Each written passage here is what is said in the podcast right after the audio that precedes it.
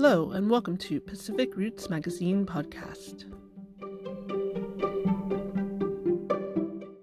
In this episode, we talk with Dr. Johannes Eisenbach of Biocyclic Vegan Agriculture. As stated on their website, Biocyclic Vegan Agriculture means purely plant-based organic farming. This form of cultivation excludes all commercial livestock farming and slaughtering of animals and does not use any inputs of animal origin. Special emphasis is placed on the promotion of biodiversity, healthy soil life, the closure of organic cycles, and on systematic humus buildup. Since November 2017, the Biocyclic Vegan Standard has been available worldwide as a global standard for vegan organic farming, accredited by IFOAM. Biocyclic Vegan Network, thank you for being here. Thank you very much for calling me. So I just want to start by reading some press headlines where I learned about your organization first. So in The Guardian, rise of the vegan vegetable, the farmers who shun animal manure. Vegconomist has some great pieces on you. Biocyclic vegan agriculture, a background, organic farming the vegan way. Are vegetables vegan? The man taking aim at animal products in The Guardian. These are all articles that reference you. And the reason I wanted to talk with you is that Biocyclic Vegan Standard is the only such that I'm aware of, such a standard on the planet. So what you're doing is really cutting edge and important. And also the reality part of the commitment at Pacific Roots Magazine is helping raise awareness about the reality of vegan agriculture, that it exists. So what you're doing, I believe, is something that many of us did not even know was possible. So I would love to hear more about what you're doing. You're in Cyprus right now. Yes. I'm in Cyprus. This is the head office of the International Administrative Unit of Biocyclic Vegan Agriculture. So BNS is considered to be the administrative center of all activities which has to do with the development and with the promotion of biocyclic vegan projects worldwide. So this had to do with the fact that the Biocyclic Vegan Standard has been developed many years ago, more or less by one of the pioneers of organic farming in northern Germany.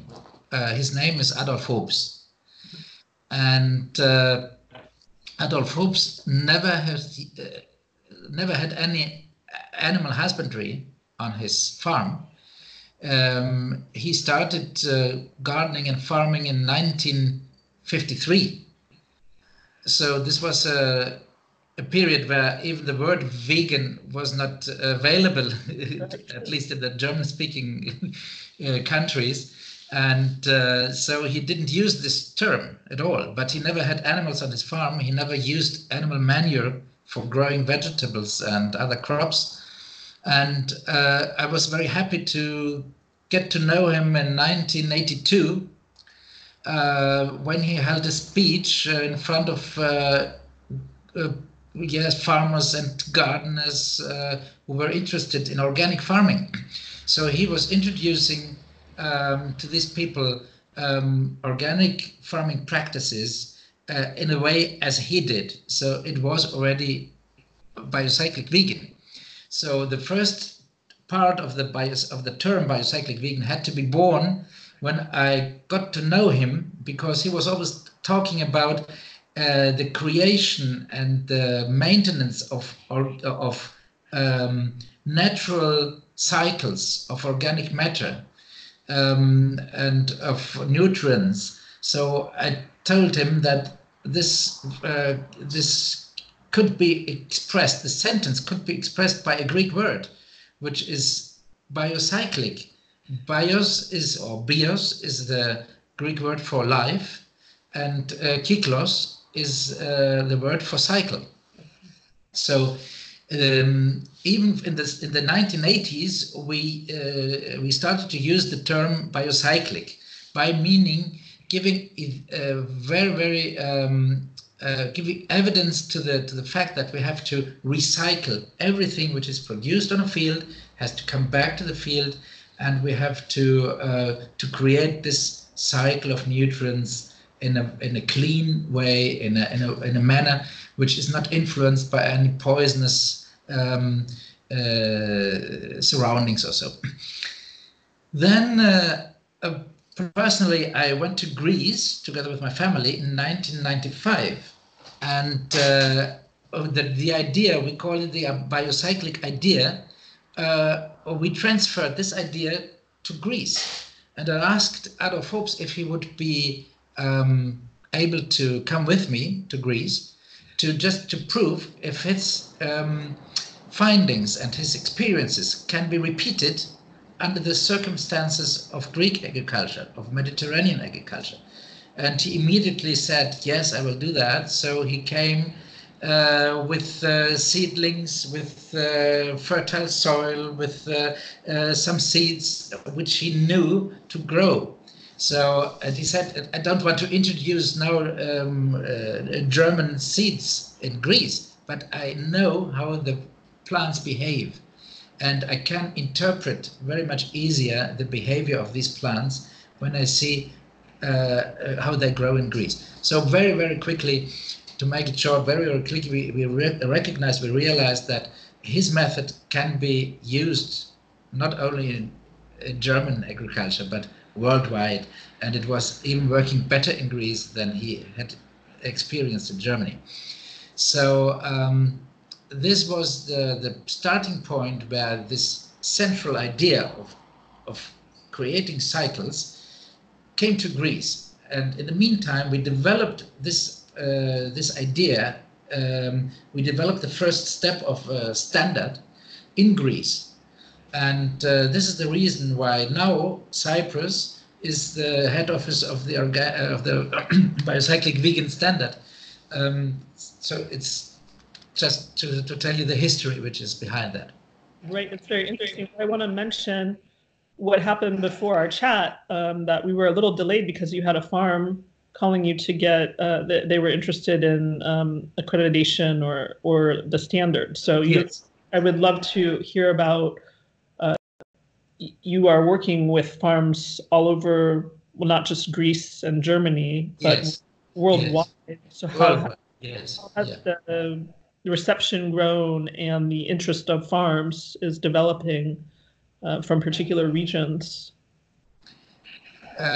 Yes, so there are, I can say that the awareness of making a step towards a real sustainable and new form of organic agriculture is growing day by day. We are receiving daily requests from farmers and from companies which are producing, or they are processing products from those farms. They want to be certified against the Biocyclic Vegan Standard. So this is a very encouraging development. What we need on the other side is the growing awareness on the side of the consumers and the traders, that they have to realize that just to consume a vegan product doesn't mean that this product has been cultivated according to vegan criteria. And there is another article, I don't know if you saw it. Oh yeah, I think you mentioned it, by OrganicGlobal.com, NaturalGlobal.com, which has the title, Is 2020 the Breakthrough of Organic Agriculture? So this breakthrough can be done very easily if there is an awareness among the consumers. So this is the main point. I can say that many producers came to the conclusion that they have to switch to biocyclic vegan by themselves, even years ago, because they had some experiences with either with animal manure or with other agricultural inputs produced from animal residues, like, for example, bone meal, blood meal, or horn, and so on. So, and for example, there was one farmer in Germany. He found that his organic fertilizer was smelling like tires from cars, and he was wondering how it comes, this terrible smell. So he realized that this this is produced in India, and they were burning these parts from the slaughterings. They were burning on the fuel were the tires. So he said, okay, this is unacceptable for me as an organic farmer to get this byproduct on my fields, right, which is contaminated, excuse me, and also it's coming from animal, so which were suffering. So he said, I stop that and I just look for inputs from plant-based inputs. And then he found the standard and said, okay, this is what I wanted to do all the years and I'm doing already, so I want to be certified. This is so it's really, really nice to live that there are people who were thinking in depth what is going on, and they come to the same conclusions. And then they come to the same conclusions and then find that there's a global standard that now exists, which is yes. So they have the possibility to document towards the audience, towards their customers, that I'm doing something different from the rest. I differentiate my production scheme from those of my neighbors or from other origins. So it is necessary because first of all, it's a mind setting to realize that we don't need animals in agriculture in order to have a fertile soil, in order to have a high quality product. So this is the first step. So of course this step means that he has to care for several other items and topics which an organic farmer normally doesn't think about. So there is a greater effort to do in order to produce biocyclic vegan products. So this has to be recognized by the consumers. And this is only possible by having a label which is visible on the product, and behind this label there is a certification system. So this is so essential that these producers have to undergo a certification process in order to document against others that they have a special quality. I think this is so important that you are talking about both the producers deciding on their own. They are finding certain things unacceptable in the process, and then also that it's important for consumers to be aware, and especially within the vegan movement, many of us don't consider how were the vegetables grown. It's something so simple as that. It's very funny. It has to make click. It's really funny. That's why when I set up Pacific Roots Magazine, I said I'm going to be dedicated to increasing, being part of the increasing of awareness of the reality of vegan farming, that it is possible to grow healthy, vibrant produce without animal inputs. That's very important. Just even seeing pictures of veganically, some people have never held a vegetable that was veganically grown. Not possible. So it's the fact is that it's not only possible to grow without animal inputs, but it's even better because you just have to think on a global base. You use animal byproducts. This means that it's just a byproduct. And the rest of the energy, the rest of the water, the area which is used to grow the fodder for the animals. So it's a huge, how do you say this in English? It's a huge use of resources. you need in order to get the byproduct which you think you need on the field. So all these inputs an animal needs can be put directly to the soil. Exactly. Or directly for as a raw material for composting. And so we are closing the cycle of nutrients much more efficiently than by using animals as part of the agricultural production system. And this is exactly the opposite of what people normally think. They think it's always going from the plant to the animal and from the animal to the field, but it's just a bypass which is not necessary. And even nature tells us that it's not necessary. There is no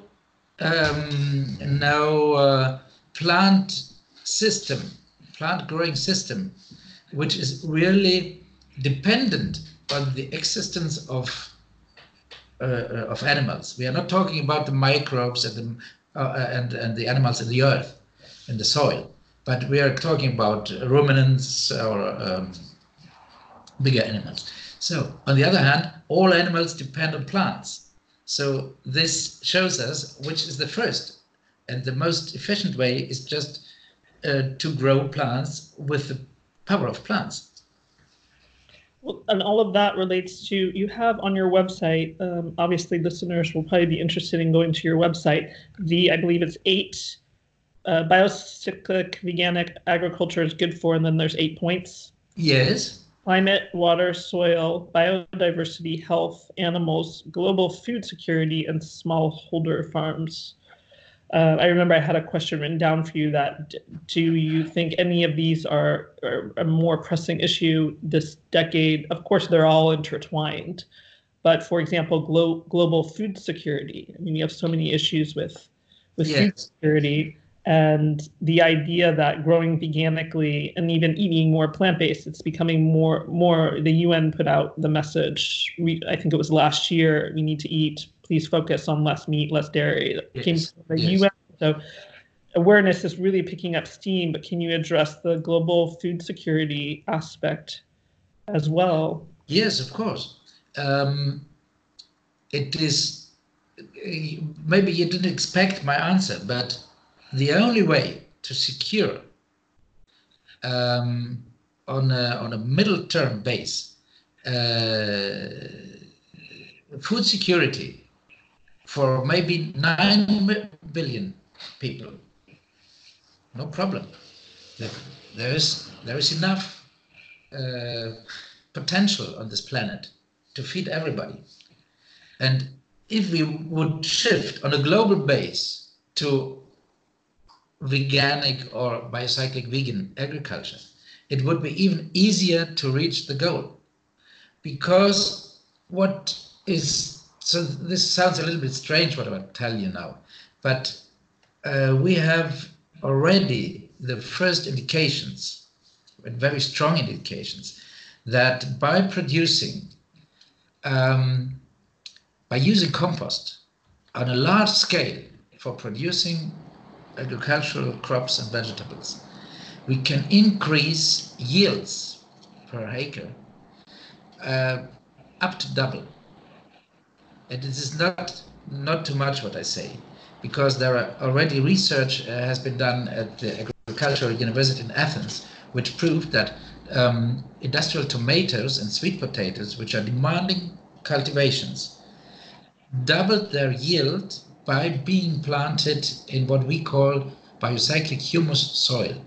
So this is a special category of compost. It's not comparable with what we normally call compost. Compost is a very good substrate which has to be used as much as possible in agriculture. And it's just giving some input of nutrients, and it's giving some other physical characteristics of soil improvement. But when you proceed, when you continue to produce compost, this, and you ripe it, even for some years, then you receive a product which is almost unknown, but it exists everywhere on Earth, but in very small quantities, so it has not been observed up to now. And this is a completely carbon-stabilized form of organic matter. And this carbon stabilization within this product leads to completely different characteristics of the product. So we cannot compare anymore compost with humus soil, but humus soil is produced out of compost. So during the time, and this is the very interesting point, and it is subject to scientific research at the moment, which are the circumstances under which we can influence or maybe increase the speed where this process is going on from humus to, from compost to humus soil. One of the most striking characteristics of humus soil is that it is very, very rich in nutrients, but these nutritional elements are not water soluble anymore. So this means a tremendous advantage against every kind of fertilization, because one of the main problems we face in fertilization is that a big part of the nutrients are washed out by water or are blown into the air and cannot be used by the plants. In humus soil, we have a storage of nutrients in a way which cannot be washed out anymore by the water. So now maybe somebody would ask, yes, okay, you have a nutrient-rich substrate, but can the plant get out the nutrients from that? And something which nobody did expect is that the plant is able to absorb the nutrients, and very, very easily. But it's a completely different way of absorbing the nutrients in a substrate which is free of water-soluble elements in comparison what is done in agriculture as we know it up to now, where we use water-soluble fertilizers. All so-called chemical fertilizers are water-soluble, are salts. When you use manure or compost, even then you have a big portion of nutrients which are water soluble, and normally the ability of a fertilizer, when it's characterized as a good fertilizer, it's how quick the plant can absorb the nutrients. So nobody would have expected that in humus soil it is possible to get immediate results. So what happens is that all plants on our earth have the ability to absorb actively nutrients from their surroundings without the help of water. All plants on our earth are have specialized mechanisms to absorb the water, but they cannot select what is in the water. So the plant just absorbs whatever is solved in the water. This is the mechanism why chemical fertilizing works, because the fertilizer which are used in the soil, they are water soluble, so together with the water the plant can absorb part of them into the tissue. So in humus soil the water absorption is a different thing and the absorption of nutrients is a different thing, and this leads to a boost in development. When you see plants which are growing in humus soil, you will recognize that it is a totally different appearance. It's growing quicker, it's growing bigger, but it does not look like an over-fertilized plant. It's looking like a natural plant, but just one dimension bigger. Just cauliflower is like that. Red beans are like that. So somebody wouldn't believe that it's even organic. So this is what I say when you ask me for feeding the world.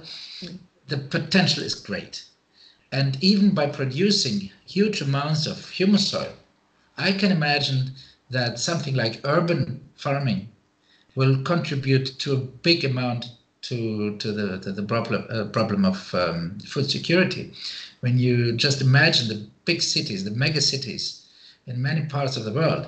And when you consider the surface of roofs or houses or gardens, so there is a big potential. And when you have such a substrate like humus soil, which can be produced everywhere in the world, you can give to those people who want to grow their own vegetables the substrate, and you can solve problems. But even in normal agriculture, when you use this, it is this is the main task for the future.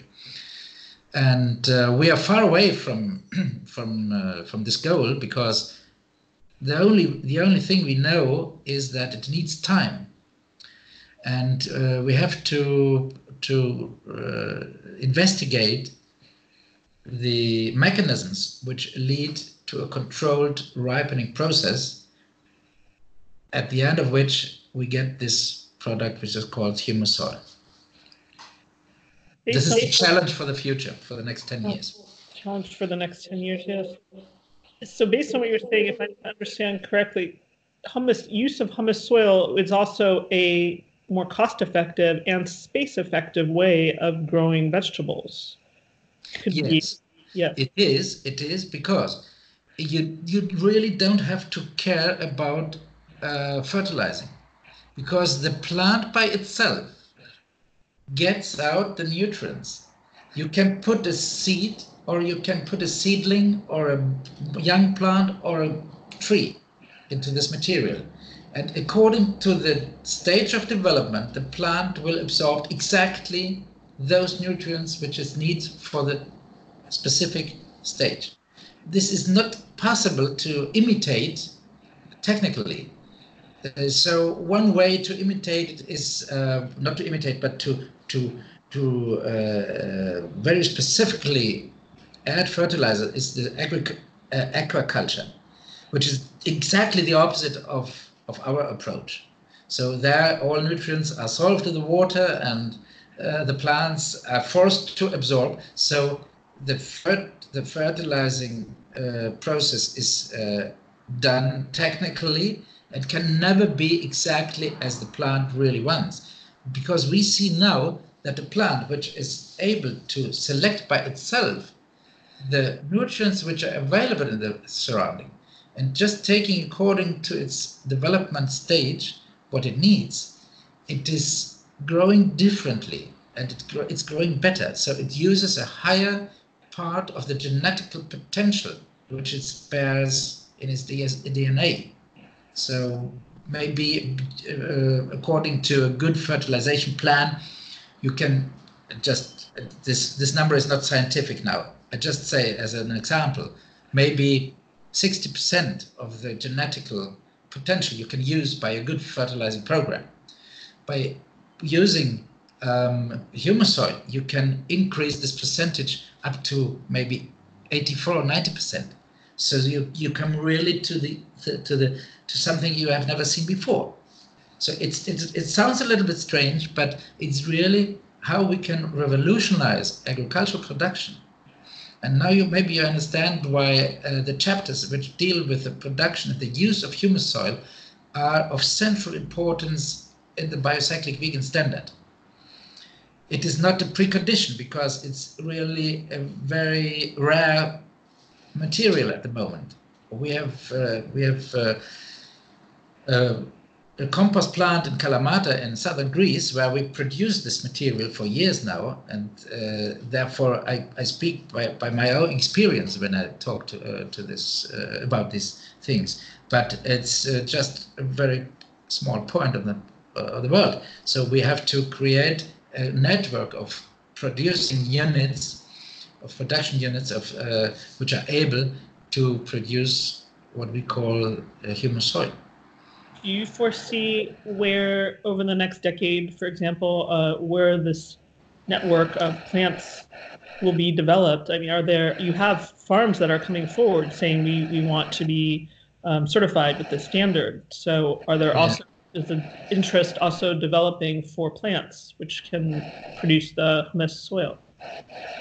I didn't understand exactly your question. Can you read it? So you obviously have many farms that have come forward and want to go through the process of certification, and now you have one plant in Cyprus that's producing the hummus. In Greece, it's right. Cyprus, it's in Greece. So yes. The important thing will be to, as you mentioned, see a network of plants worldwide. Yeah, yeah, of course, yeah. So there's some trickle over because. You have to use big quantities, so it's completely uneconomic to transport this material very far. So there has to be a local supply of this material, of this substrate. And there are already in Germany there is a company which has several compost plants over the country, and they have understood what is going on, and they have already prepared a portion of their compost production, which is just plant-based, and now they're in the ripening process to obtain biocyclic humus soil. So this will come, and but it's difficult. It's difficult, and because a commercial compost plant tries to produce very quickly the compost. It's just an economic term that you have a quick turnover, because it's expensive to have the area and the machinery working, and so for the production of compost. So therefore, you won't find any quantities of humus soil in normal compost plants, because the material is just too unripe in order to obtain these characteristics which we were talking about.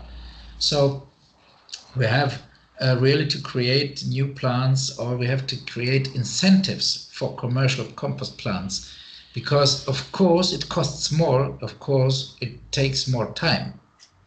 And this could be addressed to politics, to a legal framework. It said we have to create a legal framework to give incentives and to give how's it called, permits. At the moment, the production of compost is so restricted in some countries. Even in Germany, some federal states have a different legislation about compost production. The most flexible and most modern system of compost production is in Austria, where they allow farmers to produce compost on their fields, even on behalf of communities, of municipalities, and it can be done on a local farm level, which is revolutionary, comparing it with the legislation in Germany where this is forbidden. So this is really, we have to work a lot also on this level in order to get the thing running. And of course, you can understand that it's, maybe there are some obstacles which will be very difficult to overcome, right, in persuading some authorities to do that. Right. Well, we will be closing out this chat soon, but I just want to wrap up on that note. That was my question about, you just answered it, what needs to happen for a more robust global and growth of a global network of these plants producing it. And I like, as I mentioned earlier, how you sort of address the producer side, but also the consumer side. And I think growing awareness too on the consumer level about this, and especially, as you mentioned, urban farming, having the potential to contribute so much to food security. I mean, people really taking this down to a community level, and then knowing, the effectiveness of this technique too could be, as you mentioned, revolutionary. And if you consider that having this humus soil on a pot or wherever you want to grow, either in a greenhouse or in an open air field or on the roof of in a city, right, you don't have to care about nutrition. You just have to put the seed into this material, into the substrate, and to pour water, mm-hmm. and to grow it and to harvest. Not forget to harvest. This is the other thing. And even on plant health issues, there is a positive effect.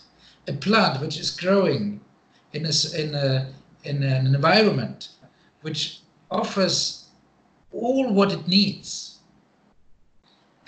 feels better, has a better immune system, and can cope much easier with any kind of diseases. What we cannot influence very easily are pests which are caused by animals, by insects, because they are coming from outside the system. They're not produced by the plant itself. So the plant can create mechanisms to protect itself against fungi very easily. In plants which are grown in biocyclic humus soil, more or less, we don't observe any heavy fungi infections. But we are not protected against insects. So this is the only thing the grower has to care about, to protect the plants against a damage of the insects. And this is also an issue which comes to another very essential part of the Biocyclic Vegan Standard. This has to do with biodiversity. When we have massive insect infestation, that means that there is something like a balance. It's not working anymore. So unfortunately, normally these the factors that create these adverse conditions cannot be influenced by a single farmer. You can help to introduce a big biodiversity. You can help that you get birds nesting in your fields, in your trees, and so this is something very, very essential, and we give emphasis on that. But this should be done on a local, on a regional level, in order to have really a protection against such unbalanced developments. But this is another task for the future, to create an ecologic network which allows for all kinds of antagonists to be active, because we won't have never a surrounding where we don't have insects. And some of these insects are really destroying our cultivations. We have to know that. But these insects have also, or these animals have predators and natural enemies. So we have to create the overall conditions that there is a balance. This will give us the best protection. Of course, an organic farmer and even a biocyclic vegan farmer has to protect himself against these kind of therefore we have introduced what we call the green list, which is a list of agricultural inputs officially allowed for organic farming, but selected by biocyclic vegan criteria. So they have to be 100% plant-based, they have to be selective, not to interfere with a total of animals or so. That's just, if you have a special problem, that is very, very restricted. It should be just help you for the single problem, and not to destroy other animals or so. So it's a little. It was not good now with this sentence. Maybe you can find a better expression, but you understand what I mean. Yes. Yeah. So we have to use what is possible. Biocyclic vegan agriculture means also a high standard of technological knowledge. So whatever is has been developed in the last decades is useful to the knowledge we have gained about the interactions between several species is one thing. Another thing is that we do not use at the moment, in a way as it should be, the mechanisms which can improve this all these conditions of agricultural production by using mixed cultures. So using mixed culture systems is a tremendous way to overcome a lot of plant protection issues. And even in organic farming, we do not use this. And therefore, in the Biocyclic Vegan Standard, we have another emphasis on mixed cultures, which is, you can say, this has to do with biodiversity. As we want to increase biodiversity in the natural surrounding, we have to increase biodiversity also in our fields. And this is done by mixed cultures. Even in a greenhouse, you can cultivate at the same time 5 to 10 different plants, different cultivations. And there you create conditions completely different what we are used now. And you can reduce costs for pesticides, insecticides, and so on. Can you also touch on, of the 8 principles, you also mentioned that organic agriculture is considered the climate aspect. The climate aspect, yes. Yeah. Very, very essential. And I think at the moment the climate discussion, at least in Europe and America, is on a very, very high awareness. So it's an immediate effect on that, because first of all, one of the very essential factors which cause the climate change, or which increase the climate change impact, let's say, is are the so-called greenhouse gases. And these greenhouse gases are a big proportion, I don't remember exactly the number, but I think it's 30%, is produced by ruminants. So cows, sheep, and goats are causing most of these greenhouse gases, which are much more harmful than the so-called CO2. Carbon dioxide is a very small part of the greenhouse gases. And we have to be careful when we are talking about CO2 as a bad thing. Scientifically spoken, the reduction of CO2 is not the reduction of CO2, but the reduction of CO2 equivalents. So the greenhouse gases are calculated in CO2 equivalents. And this is really misleading the opinion of the people, but just talking about CO2, because CO2 is necessary for plant growing. It's a natural gas in our atmosphere, and it's mainly produced by the oceans, by completely natural procedures.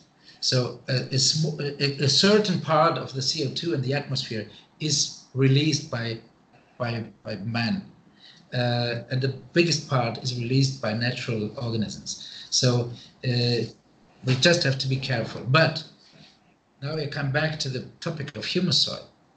By creating humus soil, we bind the CO2, which was formerly in the atmosphere.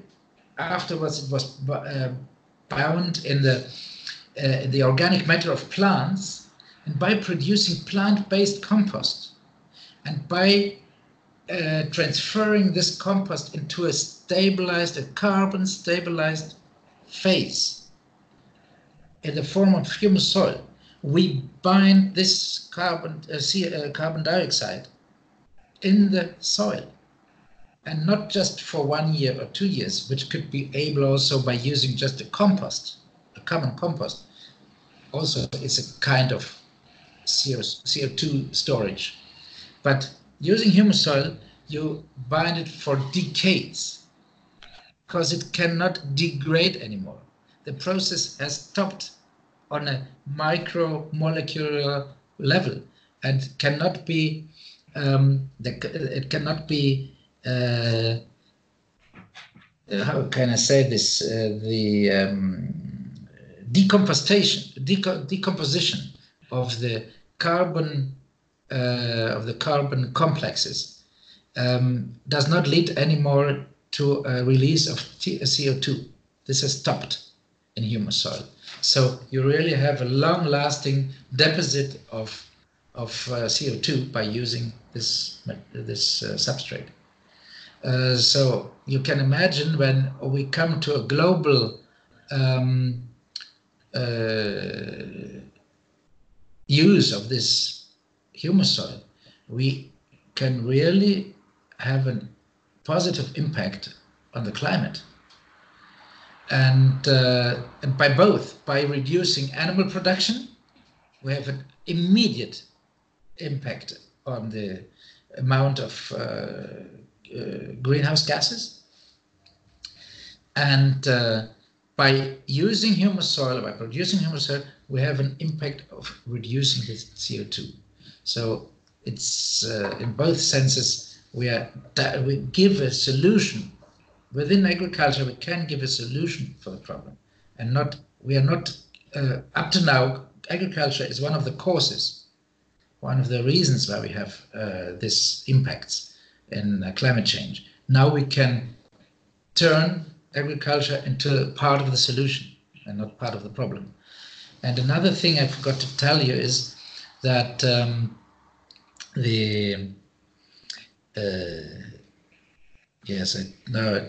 I just lost mine. So it will come with the next question, I'm sure. Well, I'm wrapping up with some questions now. I mean, it's fascinating to listen to you. I'm learning so much, and that's part of the reason I established the platform I did. It was partly to learn, to meet with experts in their own fields and listen and share that on a larger platform. So I think this is incredibly important, and it's not hard to get excited listening to you talk about humus soil. I'm excited to go read on now myself about it and to research further, and it's important planet-wide, and so for anybody, people having rooftop gardens or in apartments. I live in an apartment, balcony gardens, from all the way from this micro level to producers. It's like change has to happen at every level, and you have a fascinating and very promising solution. So I'm really excited to, I would like to learn more, so much more. Maybe we'll do another chat later this year about the various farms that have worldwide also who have now the Biocyclic Vegan Standard. Maybe we can kind of end on that note. How many farms approximately, or what regions are many of these farms located? It's difficult to tell you the number of them at the moment, because the certification process just started some months ago. Okay. So just to give you an idea of the potential is that 30% of the organic farms in Germany are already without animal husbandry. Okay, well, that seems some of them use animal manure from other neighbors. Right. The potential for them to just say, okay, we don't need the manure. We can just step into the certification system and not using any animal inputs is very easy. So on the other hand, we realize that everywhere, either in Austria or in France or in Holland or in Germany, the first producers which have been certified, have already adopted in some way the principles of biocyclic vegan farming. So probably there are a lot of farmers in the world which do the same, but we didn't know it up to now, and they didn't know about us. So of your tasks could be to bring this knowledge together, that there is a standard you can certify, can be certified, and here are the producers which already thought about this and came to the same conclusions. And even if it is, in some cases, you can imagine that they are more or less plant-based, but there are some points of the production process where they still are they still depend on some animal inputs. So this is easy to change then. If the main production process is plant-based, then it's just to abandon the one or the other thing. And they can be certified, and by getting certified, they get the awareness, they get the audience among the consumers which they need. Exactly. Otherwise, therefore, also there are some initiatives that say, okay, we are planting for our consumers. There are some, how is it called in English? It's community-based agriculture. Oh, is it CSA? Community-supported agriculture. Right. So these are very interesting schemes, and some of them, I know that they are already growing without animal inputs. They don't have animal husbandry. Right. So, but in order to documentate this, for in their cities, among their customers, their consumers, they should have a certification. Mm-hmm. Otherwise, they just have to tell, okay, yes, our consumers know that, yes, but if you do that, let's check it by somebody, by a third party, so that you can document. Okay, I don't just tell it, but I do it, and I can be checked against that. Right. I think one of the interesting things about your work, I imagine, especially locally there in Cyprus, is you have the ability to also check in with farms and see the development over time. Yes. After they are certified, so you can really see the change. Yeah. Yes, it is. The thing is that we have solutions for problems, which part of them has not even recognized as a problem. Right. So we have really to do two steps together, and by solving a problem, for example, an organic, a biocyclic vegan farm, which does not use any kind of fertilizers of animal origin anymore, has less problems with some soil-borne diseases, so-called, because by using animal byproducts in a way as it was done up to now, we increase the danger of some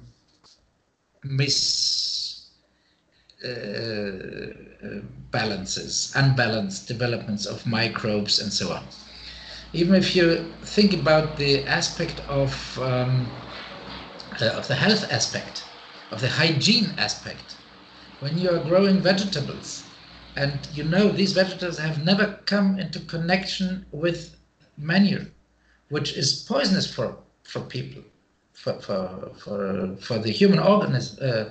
You cannot eat when you have put your hands into manure. It's not allowed to eat. You have to wash your hands. Right. When you put your hands into humus soil, you can eat the bread without washing your hands.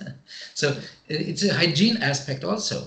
Yeah. Then it's a health aspect when you think about the antibiotica, which are used in animal husbandry, and it is proven that they occur in manure. They are not destroyed in the manure. And now, latest findings proved that active antibiotica can be found even in plants which have been fertilized with animal manure. So the cycle, which is human health is so connected to what is going on in the soil, much more as we think about. This is another aspect. And I think that I forgot something for the climate aspect to tell you, but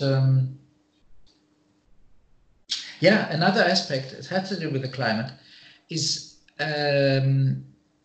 water quality. Many regions of the world are affected by agricultural production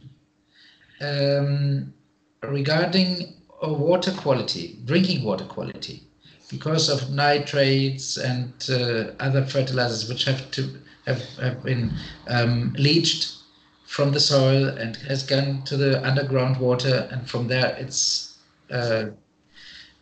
used for drinkable water. And many regions have a very severe problem of, even in the Central Europe, it's difficult to have groundwater in drinking quality anymore. So, and the main cause is agriculture, is conventional agriculture. So by using human soil, where is there is no leaching anymore of neutral elements. You have also a guarantee that you will not ever pollute the underground water. So another aspect. Very.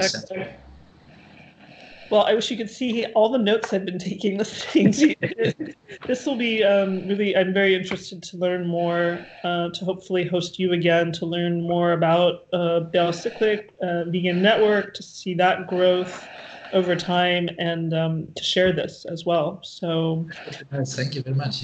Yeah, thank you for your time, and we will be sharing this very soon, and I look forward to staying in touch with you. Yeah. I'm glad you exist with the work that you're doing. Thank you very much, and I'm really very happy that you contacted me, because you share a big portion of responsibility as a journalist, as an editor of a magazine, to disseminate our experiences, these findings, and to help, to help getting the message. Because when you once you have understood what is going on and how plants grow on this surface on our planet, if you just imagine what a small part of the surface of our planet is soil. Oh, now I remember what I wanted to tell you. Excuse me. Do you have another 2 minutes? Absolutely. Okay. It's a number very easy to understand. Climate change, CO2. Just imagine 10% of the agriculturally used surface of the world. Only 10%. And we want to increase the humus content. So this is the content of organic matter in the soil in a depth of 25 centimeters. That is the depth where it is measured. So the task is to increase the content of organic matter at 0.5%. Normally, a fertile soil is considered to have 5% of organic matter. Most of the soils of the world have between 0.2 or 0.5 and 1.0, so very, very low content of organic. One of the main issues of agricultural production in the future is to increase the percentage of organic matter in the soil. So we just want to increase by 0.5%. Which does that mean? That means that by increasing at 10% of the agricultural land, increasing by 0.5%, we can absorb 70% of the CO2 which has been produced by man, by human activities. 70%, only at 10% of the agricultural land. So you can imagine that doing this with the rest of the land, we really can absorb whatever CO2 is produced by non-natural sources. Activities. So, and what does that mean, this 0.5? This is a very theoretical number. You can very easily imagine a square meter in your garden, and you just need 5 liters of compost. This is nothing. When you pour the 5 liters on a square meter, which is 1 meter, you have half a centimeter, a layer of half a centimeter thick layer of compost. Or when you plant on 1 square meter 5 tomato plants, you just have to dig 5 holes for the plants and to pour in every hole 1 liter of compost. It's really a manageable quantity.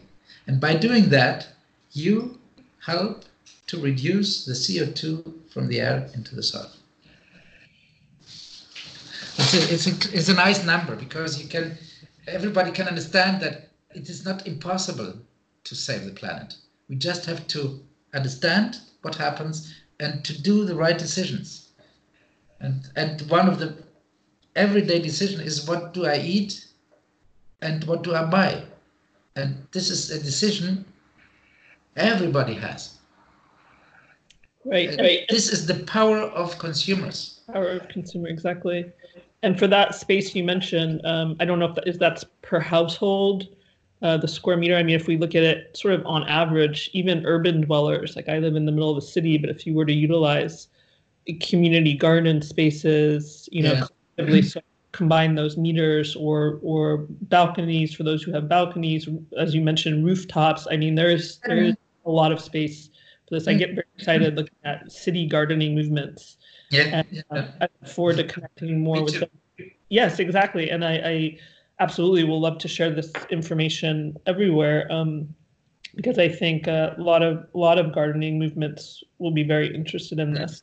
Obviously, some already know about it, but bringing this, I'm very committed to also helping bring this knowledge to mainstream. Yep. That's great. I'm glad you remembered the number. There is a reason why we haven't closed the chat yet. That the 1 meter aspect, 1 square meter aspect was waiting to come out. What you described exactly. So we are at an hour, so I'm going to close out, and with the hope that we can return for a chat perhaps later this year. And thank you. Yes, give me some information how you used now this material, how it will be, will it be an article, or what will it be? So this video will go on Facebook. I might even upload it. Video. So what we did now is, yes. But you will. No, this is not live right now. This is okay. Yeah. Right. No, but you will. Okay.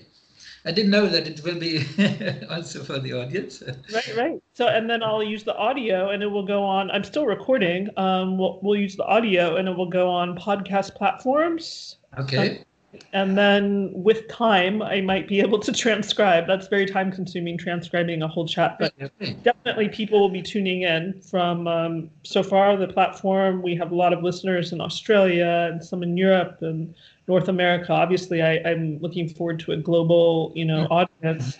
But so people will have multiple ways to, watch the video, upload it. I will tag you, so whoever manages your accounts on the social media will, be aware that it's there, so people can watch the dialogue or listen to it. Perhaps also we should mention your website. Of course, I'll also put it in captions.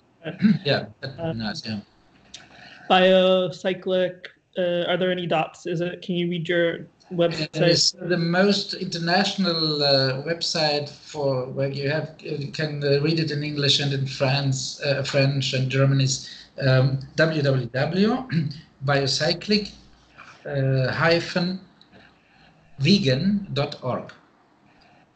And another one, which is related to what we do here in Greece, but it contains also very general information, is www.biocyclic-network.net.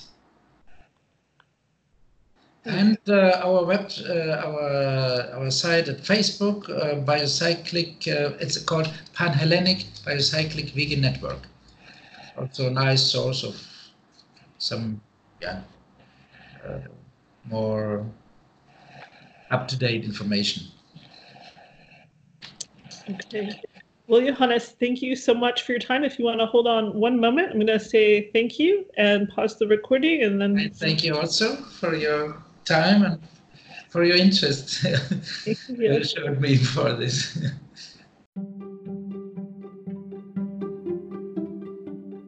Thank you for listening to Pacific Roots Magazine podcast. Visit us online at pacificrootsmagazine.com.